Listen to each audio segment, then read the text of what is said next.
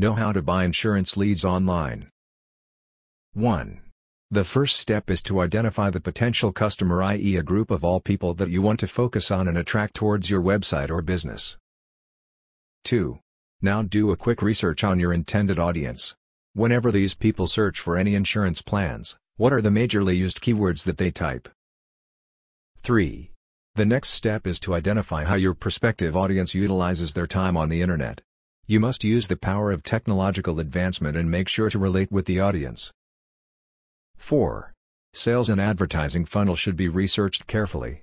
One has to develop a suitable plan that will allow them to connect with their clients and take measures to bring them closer each day.